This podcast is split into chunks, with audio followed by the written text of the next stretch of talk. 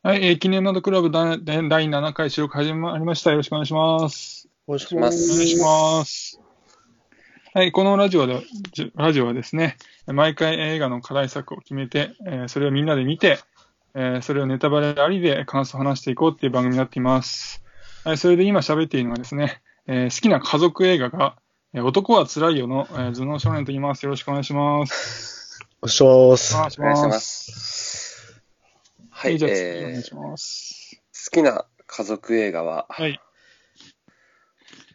めちゃくちゃ難しいことを言う家族映画、家族映画って結構、あ、いっぱいあるっちゃあるけど、あえて一個選べって言われる。ねめちゃくちゃちょっと、パッと出てこない？ちょっと、ちょっとなんか、自分で納得できる回答が、うん。適当に言いたくないっていうね。そう、適当にちょっとあんまり言いたくないです。ランタンさん、宿題かな、えーそうですね、ちょっと終わり、終わりにまた言います。はい終わすお願いします。えっ、と、なんだろうな。万引き家族は面白かったな。ありましたね。サネです。お願いしまお願いす。します。話題になりましたね。はい、じゃあなんでね、家族映画の話をしているかというとですね、えー今日はですね、ネットフリックスの新着作品で、ね、えー長澤まさみさんが主演の、えーマザーという作品について話していこうと思います。えーじゃあまずあらすじをちょっと簡単に言ってきます。えー男たちと息づいの関係を持ち、えーその場しのぎで生きてきたシングルマザーのアキコは、息子の周平に異様に執着し、自分に忠実であることを強いてきた。そんな母からの歪んだ愛に翻弄されながらも、母以外に頼るものがない周平は、アキコの要求に何とか応えようともがく。身内からも絶縁され、社会から孤立した母子はどこへ向かうのか。っていう、えーあらすじになっています。2014年に、実際に起きたですね、少年による、祖父母殺害事件に着想を得て、描かれたヒューマンドラマになってますね。それで、監督、脚本がですね、大森達志さんっていうね、現在50歳の方で、えー弟さんがですね、俳優で有名な、あの、大森直さんという人なんですけど、わかりますかね名前だけ聞いて。いろんな脇役で出てる方なんですけど、うん。ちょっとね、わかんないかな名前だけまあ聞いてパンとピッとこないですね。って方ですね。えーっと、はで、えー監督の大森達志さんのえー有名作品、過去の作品で言うと、うんえーっと、テレビ東京で昔ちょっとやってた、あの、まほろ駅前シリーズってあったの知ってますか、うんうんうんうん。あのうん松田そうそうそう、はい、はいです。よね。はいはい。あれ結構僕も好きで見てたんですけど、あと映画だとですね、瀬戸内海とかですね、うん。最近だと、えーっと、今でもう上映してたのかな、星の声っていう、えーっとね、芦田愛菜ちゃんがね、主役のね、うん。映画、あれも監督されてる監督ですね。で、主役は、え母親役の秋子役が、まあ、な誰もが知ってる長澤まさみさんですね。うんで、えっと、息子の周平役、え青年期の方ですけども、えっと、奥平大賢さんっていうね、17歳、実際も17歳の子なんですけども、はい。えっと、なんかこのマザーのオーディションで、えー演技未経験だったんですけど、こう、数百人の応募者の中から、こう、周平役に抜擢されたっていううんまあ、新人の方はい。で、まあ、えー最近だとドラマに出てたりしてて、なんか頑張ってる方らしいです。で、じゃあ早速感想の方話していこうと思うんですけども、お二人はどうでしたでしょうか、まずは。そうですね。なんか、まあ映画としてもね、もちろん悲惨なものだったと思うんですけど、はい。まああれが、こう、実際にあった、ね、事件をモデルにしてるってところで、やっぱりこう、救いがないなっていうふうに思いますし、うん。うん、で、なんかこう、あの母親との関係になんかすごく閉ざされてしまったうん。子供がこう、自分でもわからないうちにこう、どこまでも落ちてしまっていくっていうなんかストーリーは、うん、悲しいなと思いましたかね。うん。はい。僕は、なんか実話の映像化みたいな映画がジャンルの中では一番好きなんですけど、はいはい。僕も好きなんですよ。まあこれもそのようなものに区分はされると思うんですけど、はいはい。そのジャンルの中で、まあなんか悲惨なものを見ていくみたいな中では、マイルドめで、う。うんん逆に言うと刺激はちょっと少なめかなって思いました。で、ちょっと前半部分、違和感がある演出が何か所かあって、ちょっと長いなって感じたんですけど、最後までこんな親嫌だなって思いながら見れましたね。うんえーっと、僕としてはですね、えーまあ実際に起きた事件をもとに作られたっていう話なんで、まあこう作品に重みがあってですね、うん。まあ印象に残る作品だったんで、まあ見てよかったかなって思いました。で、まあ最初ですね、こう母親の明子の行動にちょっと腹が立ちながら見てたんですけどうも、ん。えーまあ、えーまあ息子の周平にもですね、こう父親のに行くチャンスっていうのがまあ途中であるわけなんですけど、まあそれを棒に振ってですね、まあ何やってんだよとかちょっと思いながらですね、まあ少しイライラしながら見たんですけども、うん、まあ、後半ですね、こう一家がもうホームレス状態になってですね、こう母親の明子の状態がまあより深刻になったあたりぐらいから、うんああ、これもう母親はちょっと精神疾患の可能性があるなっていうふうに僕の中で感じて、うん。でそこからはですね、まあもう病気だからうん。ということで、まあ腹が立たなくなって、うん。まあ、見たっていう感じなんですよね。で、まあ後半はこの病気の母親が、こうどこまでこう自身とこの家族の人生を壊していくのかっていうふうな不安を感じながら、うん。まあ、心配と不安を感じながら見たっていう感じなんですよね。で、この作品はですね、こう、まあ、単純な見方ではあんま見ない方がいいんじゃないかなというふうに思って、でつまりまあ、それはどういう見方かっていうと、まあ、こう、クズみたいな母親がいて、こう、そいつは救いようのないやつで、なんか息子はかわいそうだったけど、まあ、父親を選ぶ選択肢があったように選ばないし、うん。まあ、結局祖父母を殺しちゃったから、なんかあいつもやばいやつだったよね、みたいな、そういう見方がちょっとどうかなと思って、うん。まあ、母親の方は、まあ、さっきも言いましたけど、精神疾患抱えてた可能性があると思うし、うん。で、息子の方は、まあ育児放棄されたことによって、こう、自信喪失と、まあ、強い不安感がこう生まれちゃって、あ、ちょっと待って、地震地震ですね。ちょっと待って。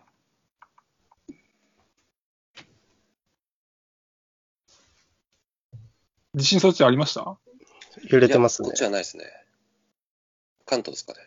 結構でかかったな。まあ、多分大丈夫だな。うん。大丈夫そう。大丈夫そうです。はい。はいすいません。えっとね、えっと、まあ、その息子の方が自信放棄されたことによって、こううん自信喪失と、まあ強い不安感が生まれちゃって、母親と抜け出せない、えーまあ、共依存の関係になってしまったっていうふうにも考えられるんで、うん。なんでそう、さっき言ったみたいな、こう、単純な話じゃないんじゃないかなっていうふうに思思いましたう。ん。うん。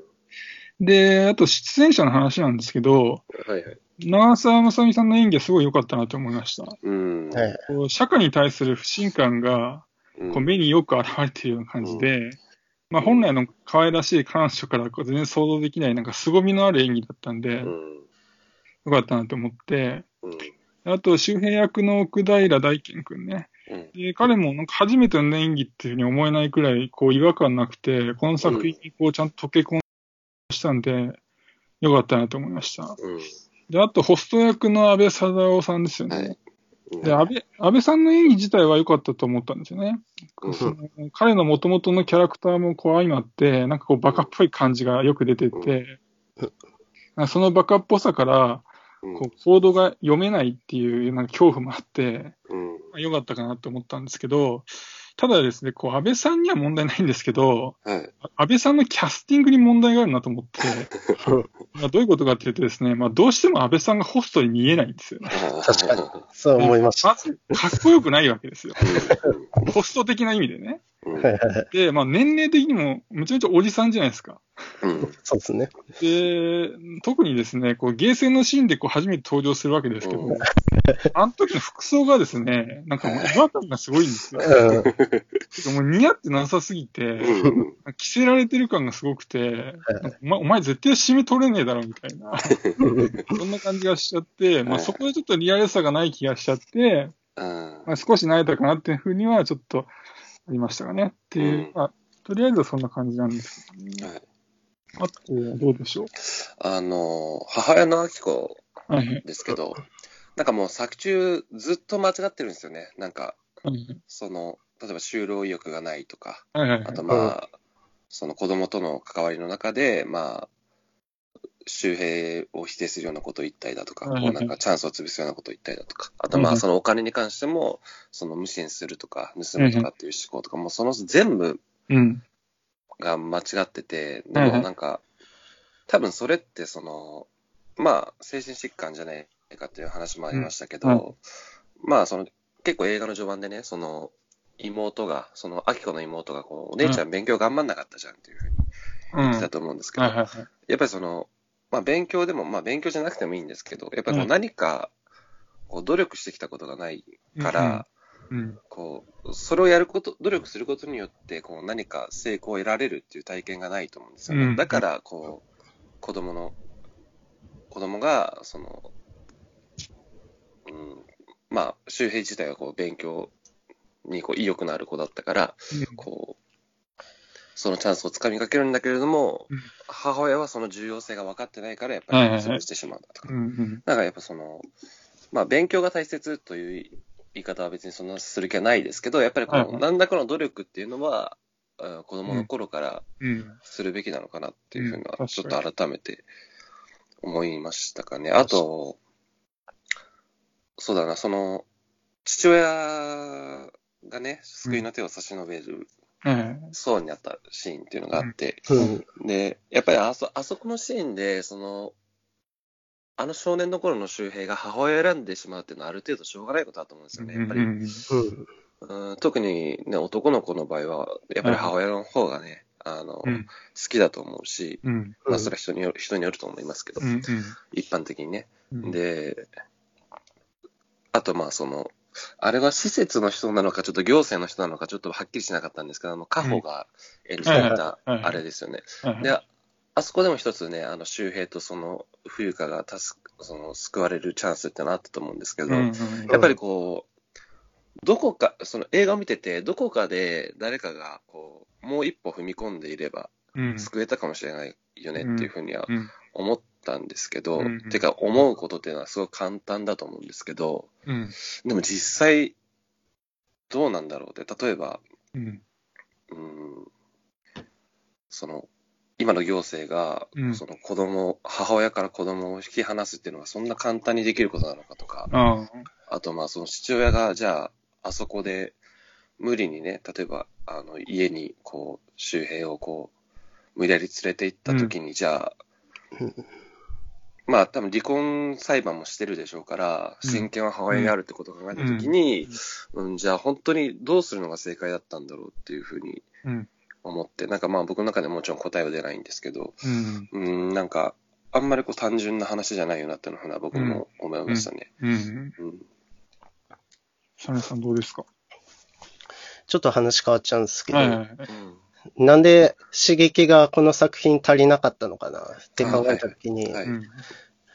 まあ実話なんで仕方ないんですけど、うん。登場人物みんな頭がちょっと悪いなっていうのが原因かなと思ってて、うん。なんか、いろんな手段使ってお金稼いだり人を騙すパターンみたいなのがなくて、はいうんあまあ、周平におなんかお金を持ってこさせたり、うん。まあ、秋子の色仕掛け一辺倒みたいな感じなんですけど、濡れ場でそこまで刺激的な描写がもうないし、うん。まあ、一番残念だったのは、あの、おじいちゃんおばあちゃんを殺すシーンはいをうん。映してないんです。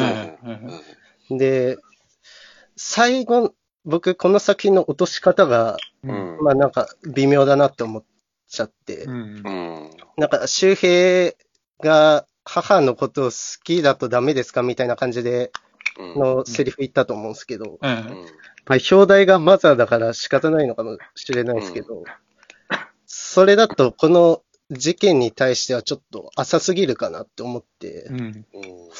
まあ、周平がここまで来たのは、まあ好きっていう感情はあるのかもしれないんですけど、まあ、母のことが怖いっていう気持ちもあっただろうし、うん。うん。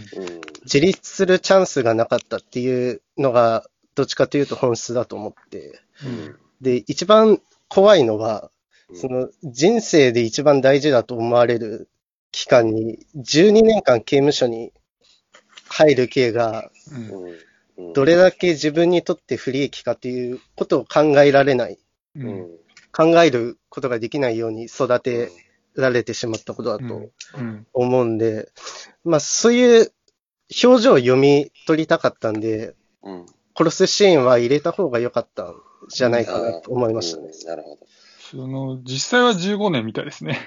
あ、そうなんですね。うんなんかちょっと量刑違うみたいですね。で、母親の方は映画だと執行猶予ついてましたっけ？そうそうそうそう、実際は4うん年6ヶ月ですね、確かね。あ、そうなんですね。らしいですね。うん。で、まあ、そうですね。ん確かに、サネさんの好きなそのシオンだったら描いてるでしょうね。あめちゃくちゃにしてます。その、そこを描かなかったことについてなんですけど、あの、祖父母を殺すっていうね。はいはい。まあ、なんとなく思ったのは、多分そこが主題じゃないんじゃないかなと思ってて、うんこの映画うのん。多分この家族の、えーまあ、崩壊と、うん。うん、母親が、うんまあ、きっかけなんだけども、うん。まあ、か母親も、なんつうのかな、うん、そこまで悪かったのかどうかを、うん。この作品自体であんま結論出してないような気もするんですけど、うん。まあ、それも含めて、その二人の関係を中心とした周りの人物がメインだから、うん。多分、あえて描かなかったような気もするし、まあ確かに見方によっては、うん。まあそね、なんかこう、そこまでこうぐーっと来た、来たじゃないですか。どうなるうんどうなるんだ、うん殺すぞ、殺すぞ、みたいな。うんで、結局、つないってどうなんだっていう、まあ確かにそういう意見も、まあ、わかるにはわかるんですけどね。うんっていう感じですかね。そうですね。まあ、僕も、まあ、当然ね、悲劇に向かってうん。進んでいくストーリーではありますけど、なんか僕途中からなんか、あなんかロードムービーだなと思いながらあなるほど。うん。うん。だからまあ、えー最後どうなるかっていうことよりも、やっぱこう、途中途中の、あの、こううん家族のあり方、関係性みたいなところの方が、ううんん、僕も注注目というか主題だなと思ってましたうね。ん。うん。その、子供と母親の関係なんですけど。うん。まあ後半は何も思わなかったんですけど。前半、ちょっとあまりにもうん距離が遠すぎねえかうん。って、うんちょっと思いましたね。多分、あの、子供と母親が抱き合うシーンであったじゃないですか、最後の最後。うん。なんか、ファーみたいな音楽が流れて、はいはいはいあれ入れるために、うん。多分異様に遠く書かれてるのが、ちょっと違和感。それ遠いってのは、それあれですか、物理的遠さというか、そそれとも気持ち的遠さですか？気持ちも物理あ的も気持ちも物理的も。はい。まあなんか抱き合うシーンは基本的になく、そのまあ、だから、その、ネグレクトは起きてたわけですよね。育児放棄は起きてたわけですよね。うん。だから、うんでも母親は孤独感を抱えてるから、まあ男に、とにかく、まあ執着、男にも執着するじゃないですかね。あのホストにしても何にしても。っうんうんていう、だからまあそういうねじれた感情があったとは思いますけどね。うん。そういう関係でも母親に依存するものなのかなって、うん、そうね。うんまあわかんないですけど、全それはね、だから共依存っていうことですから、なかなかね、うんそういう、多分この3人の中で共依存あそこまで強い人いないだろうから、なかなかね、理解できない部分がね、専門家じゃないと分かんない部分もありますよね。うん。じゃあ、あとは大丈夫ですか？そうだな。ああ、そうだ。好きなシーンが僕あって、あ、はいはいはい。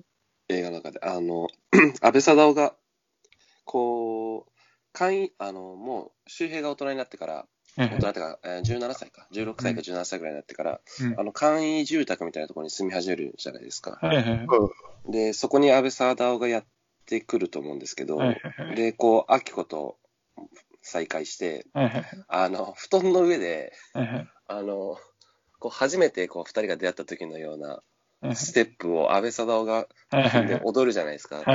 僕はあのシーン狂ってるなと思って大好き。僕もね、それね、これから言おうと思ったところにメモしたんですけどね、そう、僕もあそこ大好きだったんですよ。うん、あそこいいっすよね。僕好きですね、あそこ。であそこね、僕もなんですごい好きなんですけど、なんでかっていうと、その、まあ、ダンスしてたじゃないですか。なんか、アキコは出てってよとか言うと、うんうウん。ェーイとか言って踊り出すじゃないですか、ホストが。うんうん。で、その、まあ、ホストって、あの、初登場シーンって、あの、ゲーセンでなんか、ダンスダンスエボリューションみたいにしてたじゃないですか。はいはいはいあそこでダンスしてたじゃないですか。で、あれからもう何年も経ってるのに、まあ、同じような振る舞いをしてて、うんマジでホスト全く成長してねえなんてそうですね。人としての成長が全く感じられないですよね。それが面白かったんですよね。僕も多分、あそこのシーンが一番好きかもしれないですね。もうん。うのがありましたね。はい、狂ってるな。あって、いいですか？じゃあ、他にも言って。あーそうだな。ああ、そうだ。あはいはの、ラストね、うんラスト、本当にラストで、あの、はいカホがこう、アキコに会いに行って、えっと、はいはい。っていうシーンがあったと思うんですけど、はいはいはいあそこで、こう、アキコの手を取って、自分の頬に、こう、カホがこああう、、手を、手をやるっていう、あはい。れ、ちょっとい、僕意味わかんなかったんですけど、僕も意味わかんなかったあれ、あれどういう演出なんですかね？ちょちょっとよく意味がわかんなくて、本当に。まあなんだろう、普通に単純に見ちゃうと同情とかなんですかね。だからつまり、家宝もあれじゃないですか、育児放棄されてたとか言ってたじゃない、告白してたじゃないですか。だああ、なるほど。からそういう、なんていうのかな、まるで自分の母親を見てるような、うんはいはいはい。ふうに感情移入したんじゃないですか。あああ、そういう意味じゃ逆ですから、もしかしたらその、多分、あの、母親に同情するっていう形だとしたら、例えば、こう、肩に手をやるとか、なんかいろんな方法があると思うんですけど、自分の顔にこう手をやったってことは、多分、カホは母親からの愛情を受けてなかったんでしょうね。受けてないですよね。うんああ、多分そういうことでしょうね。うんなるほど。うね、じゃあ、あと僕からですね、うんえーっと、まあ、細かいとこなんですけど、はい。えーまあ、今作に出てくる脇役の男性たちがですね、うんうんみんななんか寂しさを抱えてるところにですね、まあ、ちょっとしみじみしたかなっていう感じが。はいこうまず、あの、刺されても、こう、好きだから訴えない役所の男性。はいはいはい。で、あと、すなんかすごいタイミングセックスを始めるラブホの店長とかですね。あと、アキコがこう、やばい状態の人ってもう認識してるのに、うんこう寂しくてセックスしちゃう会社の社長とかですね。結構みんななんかいろいろ抱えてるなっていう感じで、ね。うん。で、まあ、アキコの場合、こう、まあ、強いく孤独感から、こう、異常に息子に執着したり、こう、常に男を求めたりするわけですけど、うんまあ、周りにいる、まあ、い一般的な、まあ、普通の人ってされるような人たちも、まあ、アキコ同様、まあ、強さは違いますけど、こう、寂しさを抱えていて、うんまあ、なんていうか、決して彼女だけの問題じゃないっていう風なメッセージなのかなとかっていうふうにちょっと思ったりもしました。なるほど。で、あとはですね、ラストシーンなんですけど、はいこう、息子が捕まって、こう、アキコがなんか安アパートにポツンって座ってるシーンがあったと思うんですけど、はい。うんえっとね、あの、なんだっけ、カホも一緒にいたと思うんですけど、はいはい。あそこで、その、最後の最後に、こう、彼女の顔がアップになって終わるんですけど、うんうん。あそこで、その、彼女がな、な彼女、アキコですね、が、こう、涙流さなかったんですよね。うんうん涙が出なかったわけですよ。あれが良かったなと思って、うんうんその涙が出ないことによって、この彼女の精神疾患の可能性がなんかより強まった気がして、僕の中で。なんかそれでしっくりきたなと思って、ど。で、なんでなんかラストしたらよかったかなっていうふうに思ったりもしました。うんうんあとはどうでしょう？なんか。そんなもんですかね。なんかでも、うん、あんまり楽しいとか面白いとかももちろん言えない作品だったかなと思いますかね。サネさん大丈夫ですか？そうっすね。まあ、なんとも言えないっす。なんとも言えない作品でしたね。で、まあ、あとですね、ちょっと、えー鑑賞後にちょっと調べたことを共有しとこうかと思うんですけど、まあ、ちょっと映画本編からちょっとずれるかもしれないんですけど、うん。こう、まあ、アキコは精神疾患じゃないのかって僕散々言ってるんですけど、うん。はい。そのじゃあ具体的なアキコの病気何なのかっていうのちょっと興味があったので、ちょっと調べてみたんですけど、まあ、可能性としてなんですけど、考えられるのはですね、うん。こうパーソナリティ障害なんじゃないかと思って、うん。パーソナリティ障害の定義がですね、はい。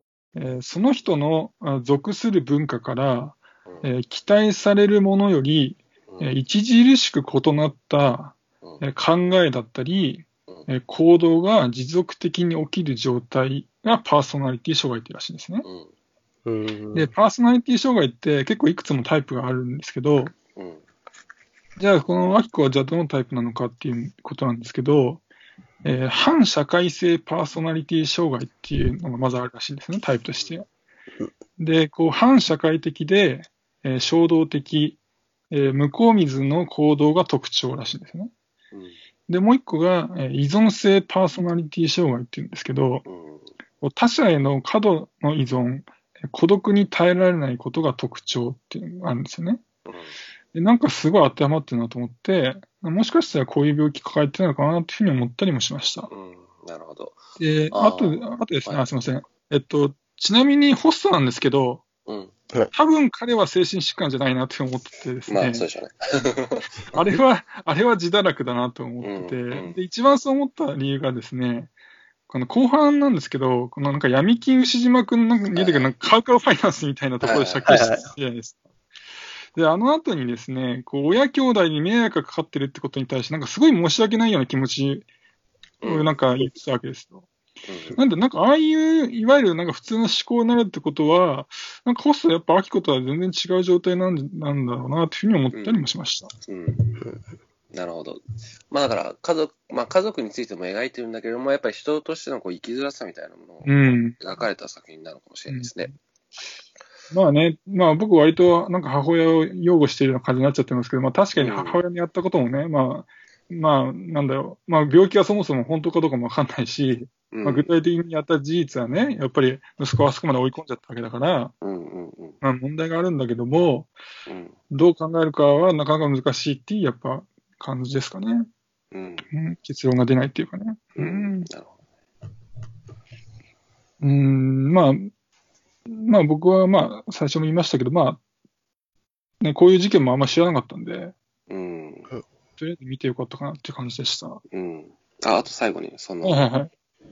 この映画のその原案となったね、この誰も僕を見ていないというのがあるんですけどうん、その、それを書いたその山寺記者っていう人にはいはいはい、はいえー送った手記、その少年が送った手記の中に、そのはい、まあ原文のまま読み上げるんですけど、はいはい。